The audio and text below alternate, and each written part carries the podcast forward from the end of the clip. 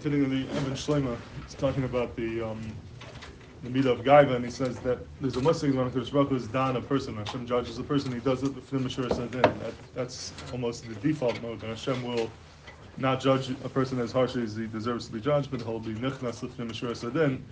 But he says, nevertheless, mikamachim lebal Gaiva le'inakir klal. A person is bal Gaiva, Hashem will not go l'fnim Sadin, and he'll the dananoisi kamidasa mamish, and Hashem will judge him according to his midah exactly the way it is, and there'll be no rachmanas in the din. Afilu misheyesh rak beliba gavas who gamkin mesua v'mishukas Hashem. Even if you don't have external gaiva like we spoke about before, but it's just internal gaiva. Inside, you feel that you're, uh, that, you know, you, you're too much into yourself.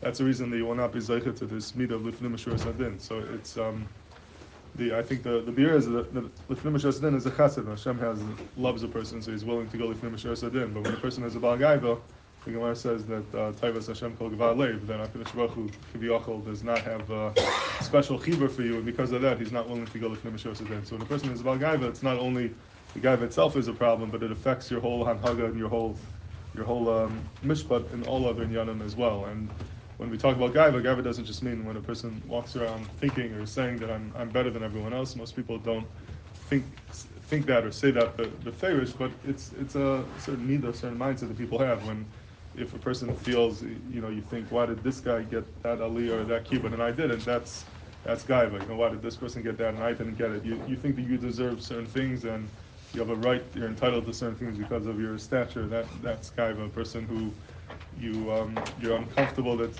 certain people are part of your your group, your chaver, whether it's your your school, your shul, and you feel that you know it's beneath you, they don't belong there. And a lot of times you think you can blame it on other things, but it comes from Gaiva. This is, you know, this is who I am. These people don't belong here. These are all manifestations of Gaiva that people don't always realize. And when you when you have that midah, it's something that could really affect your din and all in all the inyanim. That's why it's important to be misharish achar Gaiva to try to remove it.